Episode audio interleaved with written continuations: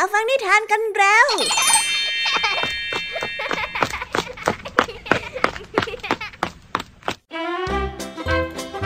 สวัสดีค่ะน้องๆ ยินดีต้อนรับเข้าสู่ชั่วโมงแห่งนิทานกับรายการคิสอา สำหรับวันนี้พี่ยามีและกองทัพนิทานหันษาเตรียมพร้อมที่จะพาน้องๆไปตะลุยโลกแห่งจินตนาการที่เต็มไปด้วยความสนุกสนานและข้อคิดต่างๆมากมายกันแล้วล่ะค่ะไปตะลุยโลกแห่งนิทานกันเลยในนิทานเรื่องแรกที่พี่ยามีได้เลือกมาเล่าให้กับน้องๆฟังนั้น มีชื่อเรื่องว่า สิงโตเท่าเจ้าเล่ห์เป็นเรื่องราวที่เล่าถึงสิงโตเจ้าป่าผู้สิ้นฤทธิ์ มันนั้นแก่เท่าเป็นอย่างมาก และไม่มีเรี่ยวแรงที่จะออกล่าสัตว์ตัวอื่นมาเป็นอาหารอีกต่อไป แต่ด้วยความที่มันยังพอมีไหวพริบอยู่บ้าง มันจึงพยายามเข้าไปตีสนิทกับลูกวัว ด้วยการพูดจาต่างๆ นานาเพื่อหวังว่าจะหลอกล่อให้ลูกวัวมาติดกับของมันในสักวัน แต่ไม่รู้เหมือนกันนะคะ ว่าจะทำสำเร็จหรือไม่ คงต้องไปรอลุ้นพร้อมๆกันในนิทานของพี่ยามีในเรื่องแรกเลยนะ ส่วนนิทานในเรื่องที่สองนั้นก็เป็นเรื่องราวของชายหนุ่มผู้ยากไร้ ที่ต้องผ่านด่านทดสอบจิตใจจากพ่อของหญิงอันเป็นที่รัก เพื่อที่จะทำให้ทั้งคู่ได้อยู่ด้วยกัน แต่ด้วยชนชั้น ฐานะ หรือความเหมาะสม ก็ไม่มีอะไรที่ชายคนนี้จะคู่ควรเลย เขาจึงได้ถูกกลั่นแกล้งด้วยวิธีต่างๆ นานา จนโดนไล่ออกจากบ้าน ก่อนที่จะไปพบกับหญิงชราคนหนึ่งที่จะเข้ามาเปลี่ยนชีวิตของเขาไปตลอดกาลว้าวเรื่องราวต้องน่าตื่นเต้นแน่ๆเลยค่ะ ไว้ไปรอรับฟังเรื่องราวกันในนิทานที่มีชื่อเรื่องว่า บททดสอบใจกันเลยนะคะ นิทานในช่วงภาษาพาสนุกในวันนี้ เป็นเรื่องราวที่ต่อจากเมื่อวานค่ะน้องๆพี่เจ้าสามแสบแอบไปกินส้มตำที่ทำมาจากปลาร้าที่ลุงทองดีตั้งใจที่จะทิ้ง เพราะว่าใกล้จะหมดอายุแล้วนั่นเอง นั่นเลยทำให้เจ้าสามแสบท้องเสียอย่างรุนแรง และลุงทองดีก็คาดว่า ทั้งหมดน่าจะท้องเสียเหมือนกัน เพราะว่าเป็นไม้ป่าเดียวกัน ไปติดตามเรื่องราวนี้พร้อม ๆ กันได้ในช่วงภาษาพาสนุกในตอน ไม้ป่าเดียวกันกันได้เลยค่ะว้าวนิทานทั้งหมดเนี่ยสนุกไม่ซ้ำกันเลยทีเดียวนะคะ น้องๆพร้อมที่จะไปตะลุยโลกแห่งนิทานกับรายการคิสเอากันแล้วหรือยังเอ่ยถ้าน้องๆพร้อมกันแล้ว เราไปรับฟังนิทานเรื่องแรกกันเลย กับนิทานที่มีชื่อเรื่องว่า สิงโตเท่าเจ้าเล่ห์ไปฟังกันเลยค่ะ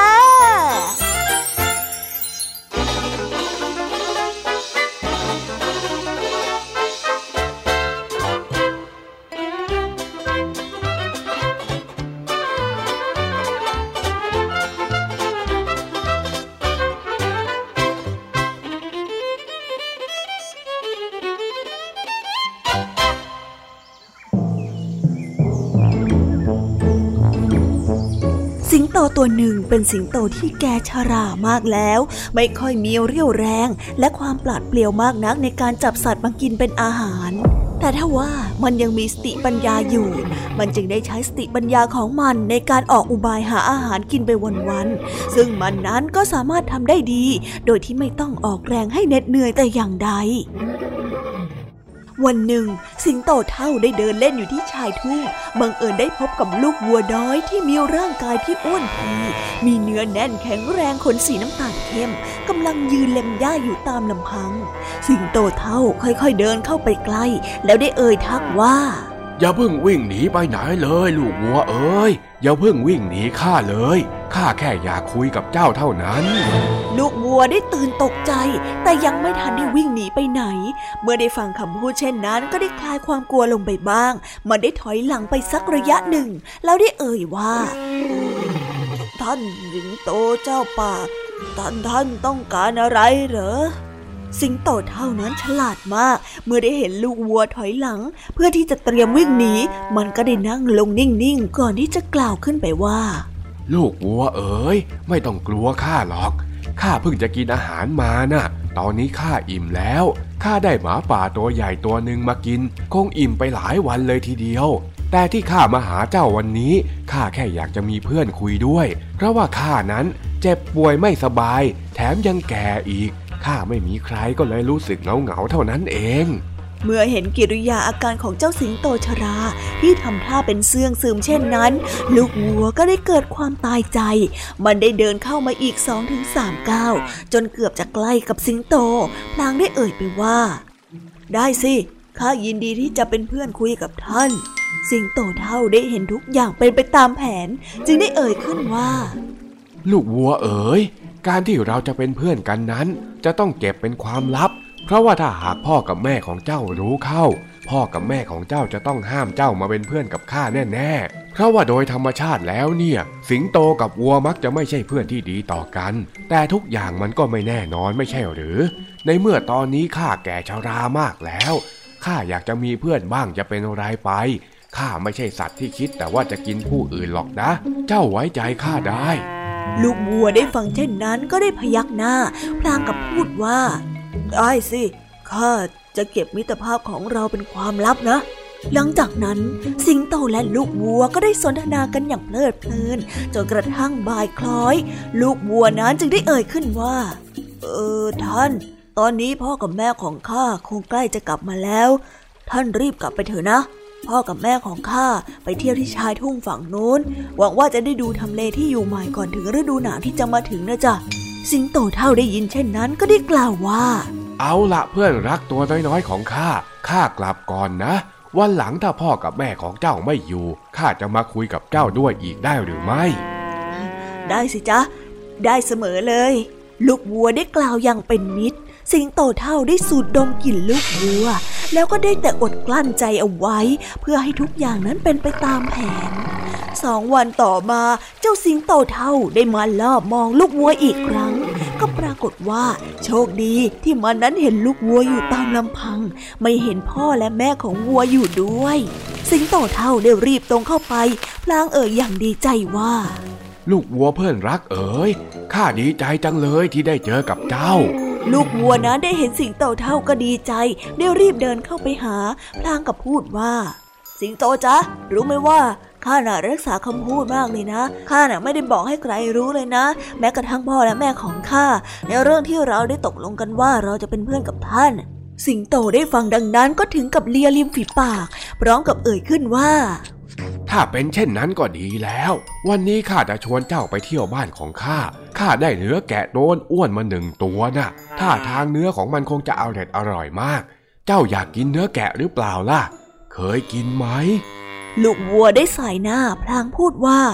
ไม่เคยหรอกจ้ะ อยากลองกินดูเหมือนกันน่ะสิงโตจึงได้ชวนให้ลูกวัวนั้นไปที่ถ้ำของตน ครั้นเมื่อไปถึงที่ปากถ้ำลูกวัวก็ได้เอ่ยขึ้นว่า นี่นี่ถ้าพ่อและแม่ของข้ารู้เข้า เขาคงตกใจแทบสิ้นสติเลยนะ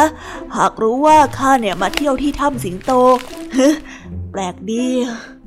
สิงโตได้ฟังเช่นนั้นก็คิดว่า ลูกวัวนี้เริ่มเกิดความกลัวขึ้นแล้ว จึงได้รีบเอ่ยอย่างเอาใจไปว่า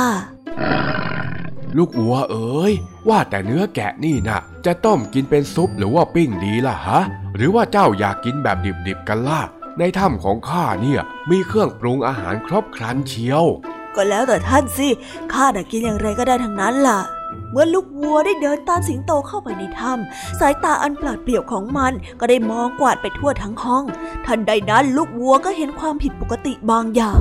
เพราะว่ามันนั้นได้กลิ่นของแพะที่ตายไปแล้ว มีหนำซ้ำมันยังเห็นว่าหม้อที่เตรียมเอาไว้นั้น เป็นหม้อที่มีขนาดใหญ่ ซึ่งสามารถบรรจุตัวของมันได้อย่างพอดิบพอดี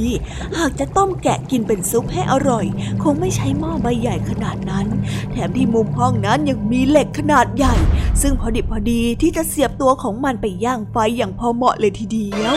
ขณะที่สิงโตกำลังเดินนำเข้าไปยังมุมถ้ำซึ่งได้วางหม้อและเหล็กเสียบเนื้อนั้น ลูกวัวก็ได้รีบหันหลัง และกลับวิ่งหนีออกมาจากถ้ำอย่างรวดเร็วในทันทีสิงโตไม่ทันได้เตรียมตัว และแก่ชรามากแล้ว มันจึงไม่สามารถวิ่งตามไปได้ทัน สิงโตนั้นเสียดายและเสียใจเป็นยิ่งนัก แต่มันก็ไม่เข้าใจว่าทำไมจู่ๆลูกวัวจึงวิ่งหนีไป ทั้งๆทที่ยอมตามมันมาถึงถ้ำแล้วสองสามวันต่อมา สิงโตจึงไปยังทุ่งหญ้าอีกครั้ง ซึ่งก็เป็นช่วงที่ลูกวัวนั้นอยู่ตามลำพังพอดี เมื่อลูกวัวได้เห็นสิงโตเดินเข้ามา ก็ได้รีบตะโกนร้องห้ามหยุดอยู่ตรงนั้นนะท่านสิงโตเท่า อย่าเข้ามามิฉะนั้นเดี๋ยวเราจะวิ่งหนี และพ่อแม่ของเราก็กำลังจะไปตามพวกพวกมาที่นี่แล้วด้วย สิงโตเท่านั้นจึงได้หยุดชะงักอยู่กับที่ และตะโกนออกไปว่า ก็ได้ก็ได้ข้าไม่เข้าไปหาเจ้าก็ได้ แต่ข้าอยากรู้ว่าทำไมเจ้าถึงต้องวิ่งหนีข้าออกมาด้วย ทั้งๆทที่ข้าน่ะกำลังจะทำเนื้อแกะอย่างอร่อยให้เจ้ากินอยู่แล้วเชียว ลูกวัวได้หัวเราะพลางกับตอบไปว่าที่ข้าวิ่งหนีออกมานั้นน่ะ ก็เป็นเพราะว่าข้าไม่เห็นเครื่องมือที่ใช้ในการจับแกะเลยนะสิข้าเห็นแต่หม้อต้มและเหล็กเสียบขนาดใหญ่ ที่เหมาะสำหรับปรุงเนื้อวัว หรือว่าเนื้อวัวย่างมากกว่าเนื้อแกะน่ะข้าก็เลยวิ่งหนีออกมาซะก่อน ลูกวัวได้ตอบดังนั้น แล้วก็หันหลังวิ่งหนีไปด้วยความรวดเร็ว สิงโตได้กระโจนวิ่งไล่ตาม แต่ก็ไม่สามารถจะวิ่งได้ทัน สิงโตเท่านั้นจึงได้เดินกลับไปอย่างเสียดายและเสียใจเป็นที่สุด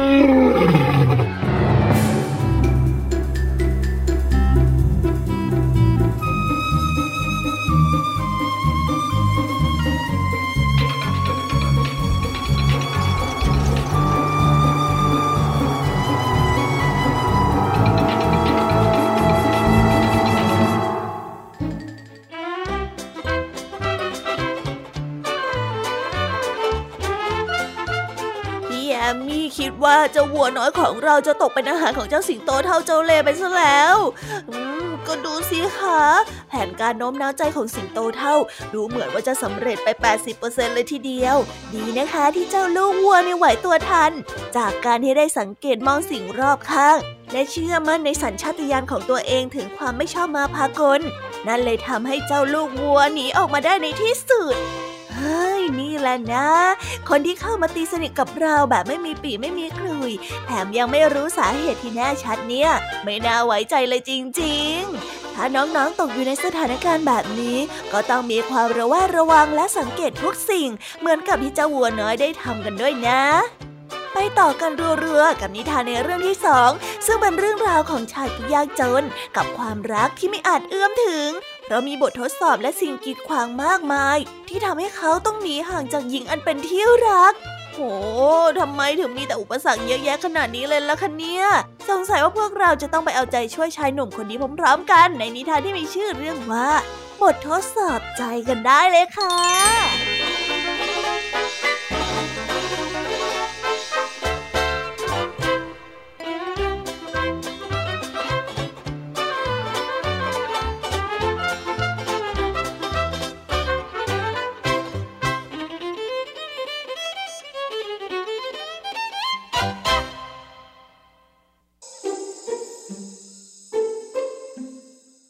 กันละครั้งหนึ่งนานมาแล้ว ยังมีพ่อลูกคู่หนึ่งเป็นชาวไร่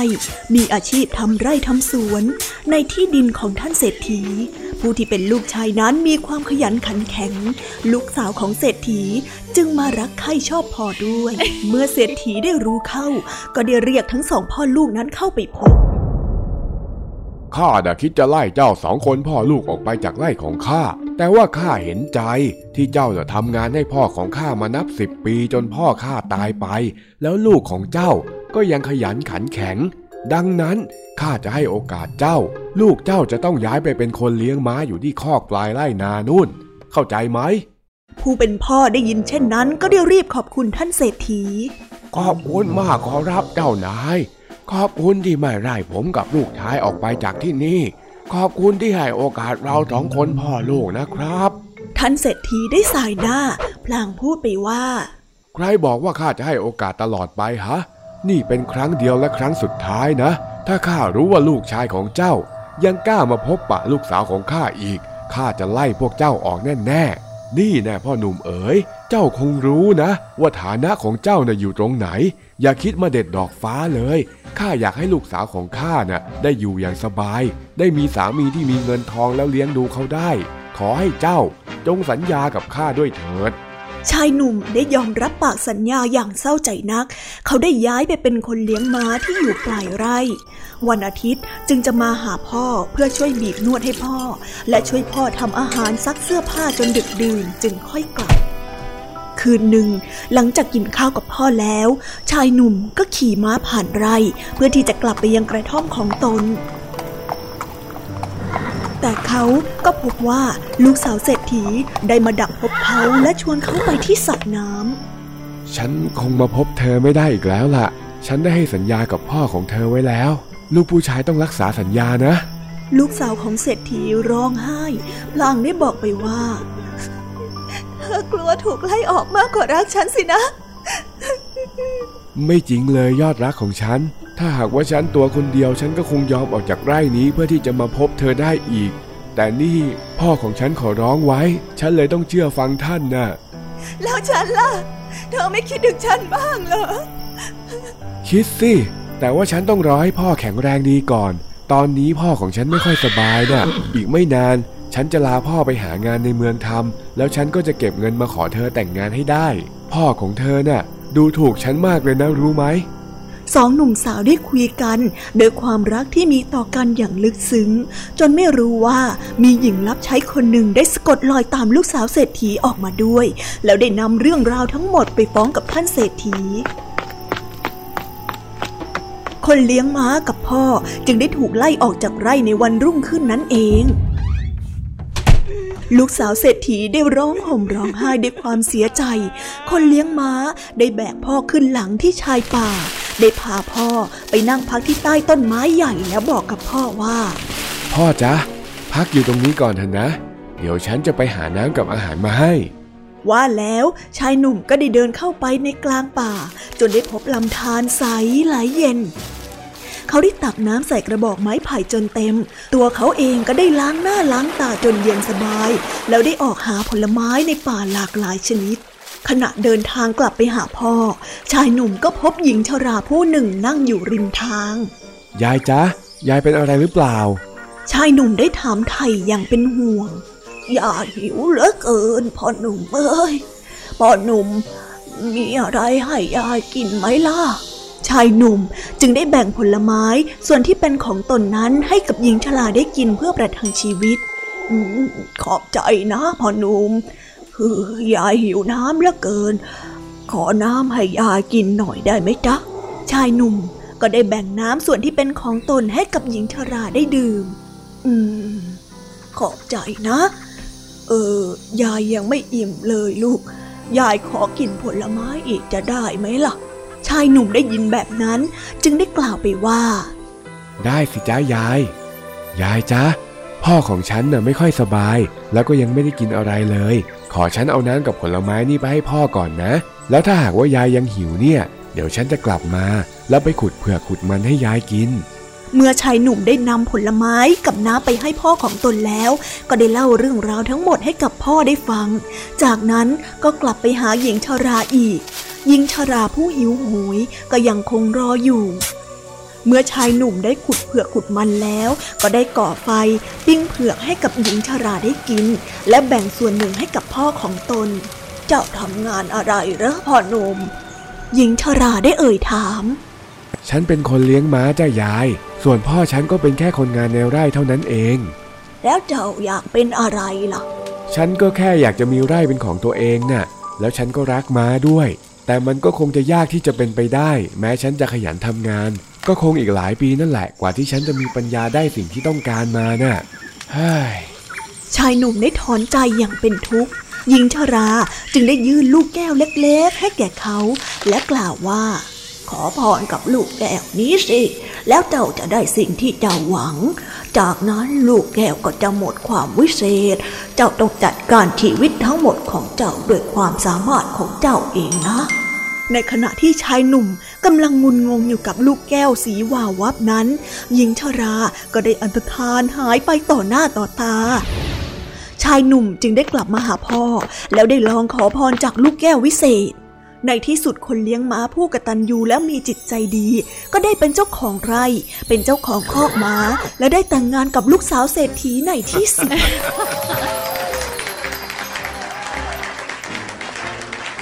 แม้เจ้าจะไม่มีลูกแก้ววิเศษแล้ว แต่ข้าก็มั่นใจว่าเจ้าจะสร้างความรุ่งเรืองต่อไปด้วยความสามารถของเจ้าเอง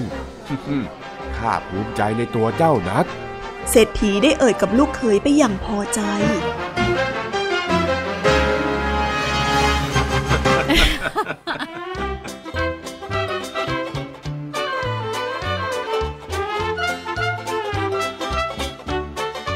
ความพยายามอยู่ที่ไหน ความสำเร็จก็รออยู่ที่นั่นเสมอคำพันนี้เนี่ยยังเป็นคำที่หยิบมาใช้ได้อยู่บ่อยๆเลยนะคะ ดูอย่างชีวิตของชายหนุ่มผู้ยากไร้เงินทองสิคะ แต่ก็ร่ำรวยไปด้วยความพยายาม และจิตใจที่ใฝ่ดี นั่นจึงทำให้เขาผ่านบททดสอบทั้งสองนั้นได้นั่นก็คือบททดสอบสุดโหดจากพ่อของหญิงอันเป็นที่รัก และบททดสอบใจจากนางฟ้าชรา ที่แปลงกายลงมาช่วยเขานั่นเอง คนเราเนี่ยนะคะ ถ้ามีเป้าหมายที่จะไปถึง บวกกับความพยายามในการเดินไปถึงเป้าหมายนั้นแล้วก็ บอกได้เลยค่ะว่า มีปลายทางที่หอมหวานรออยู่อย่างแน่นอน ถ้าไม่เชื่อก็ดูอย่างชายหนุ่มคนนี้ได้เลยป่านนี้เนี่ยคงจะ happy ending แล้วแน่ๆเลยค่ะ จบนิทานในช่วงของพี่ยามีกันไปแล้ว เรามาต่อความสนุกกันต่อในช่วงนิทานภาษาพาสนุกกันเลย วันนี้นะคะ เจ้าจอยของเราท้องเสียค่ะ เพราะว่าไปกินส้มตำที่ใช้น้ำปลาร้าหมดอายุ ซึ่งทั้งหมดนี้ก็เกิดขึ้นจากที่เจ้าสามแสบ แอบไปใช้ห้องครัวของลุงทองดีโดยพละการทำให้ต้องมานอนปวดท้อง แล้วลุงทองดีก็เชื่อว่า ทั้งสามคนนั้นจะต้องท้องเสียกันหมดแน่ๆเพราะว่าเป็นไม้ป่าเดียวกัน แต่เจ้าจอยก็เข้าใจคำนี้ผิดไปอีกแล้วค่ะ จนลุงทองดีต้องอธิบายกันวุ่นวายเลยทีเดียว เอ๊แล้วคำว่าไม้ป่าเดียวกัน จะมีความหมายว่าอย่างไรกันนะไปรับฟังพร้อมกันได้เลยค่ะ ในช่วงภาษาพาสนุก ไปรับฟังกันเลย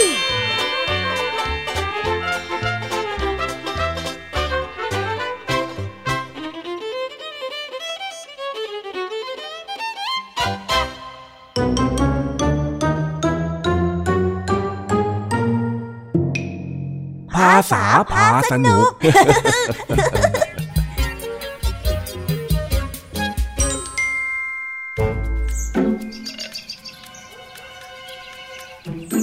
ลุงทองดีเพิ่งกลับมาจากต่างจังหวัด พอได้ข่าวว่าเจ้าจอยป่วยเพราะท้องเสียก็เลยรีบไปเยี่ยมที่บ้าน เมื่อถามไปถามมา จึงได้รู้ว่าเจ้าจ้อย แอบพาเพื่อนๆไปใช้ห้องครัวของลุงทองดีทำส้มตำกินกันเอง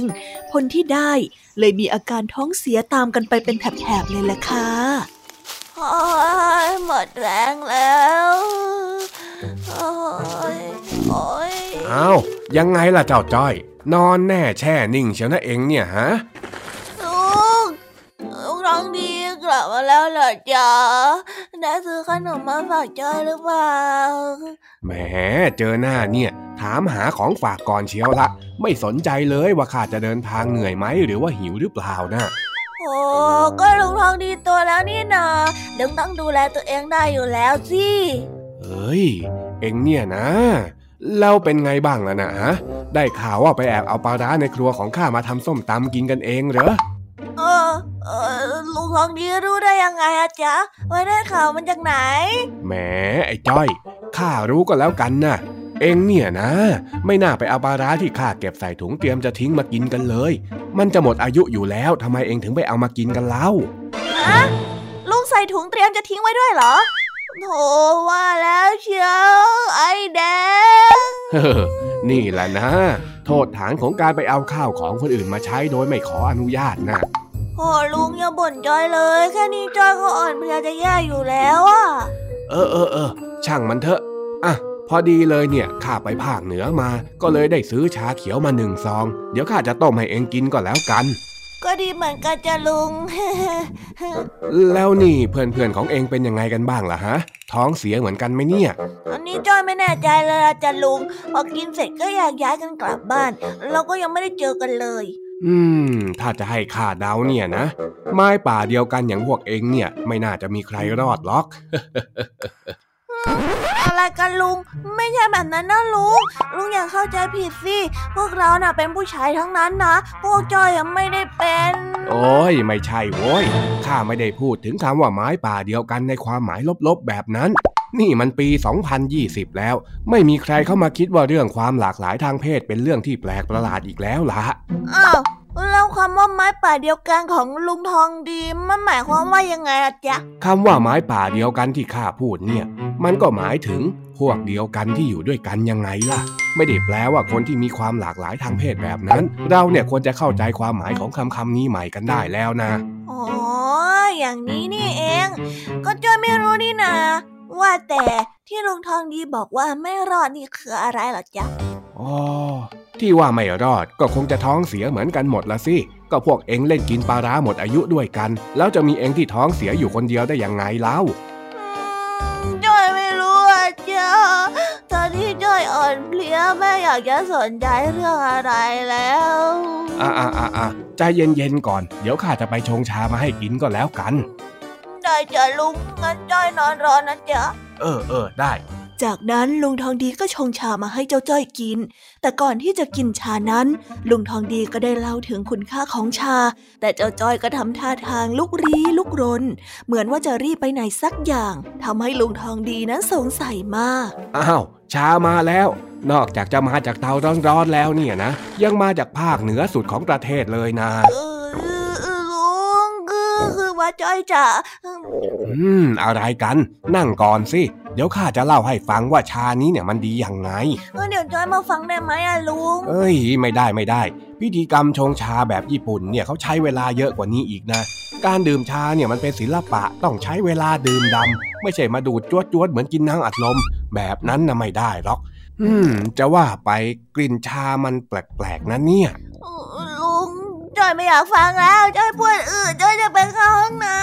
ำอ้าวแล้วทำไมเองไม่บอกเล่าไอ้นี่ปะโถเอ้ยข้าก็ว่าแล้วกลิ่นอะไรมันแปลกโอ้ยไปแล้วลุงลุงเนี่ยถ่วงเวลาอยู่ได้โอ้ยโอ้ยโอ้ยๆเออเออเออไปไปไปแล้วก็รีบกลับมาฟังด้วยนะข้ายังเล่าไม่จบเออไม่เอาไม่สนแล้วจอยไม่อยากรู้แล้วโอ้ยคราวหลังจะไม่กินอะไรที่ไม่รู้จักอีกแล้วว้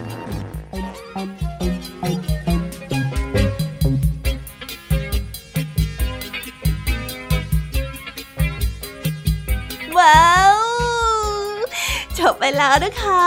สนุกสนานกันไม่น้อยเลยทีเดียวสำหรับวันนี้เรื่องราวความสนุกก็ต้องจบลงไปแล้วละค่ะ พวกเราและรายการคิสอาวก็ต้องขอบอกมือบายบายกันไปก่อน ใครที่มารับฟังไม่ทันสามารถไปรับฟังย้อนหลังได้ที่ไทย PBS Podcast นะคะ วันนี้จากกันไปด้วยเพลงเพราะๆในช่วงสุดท้ายของรายการ แล้วไว้เจอกันใหม่ในตอนถัดไปสำหรับวันนี้ สวัสดีค่ะบายบายเป็นเด็กดีของคุณพ่อคุณแม่นะคะ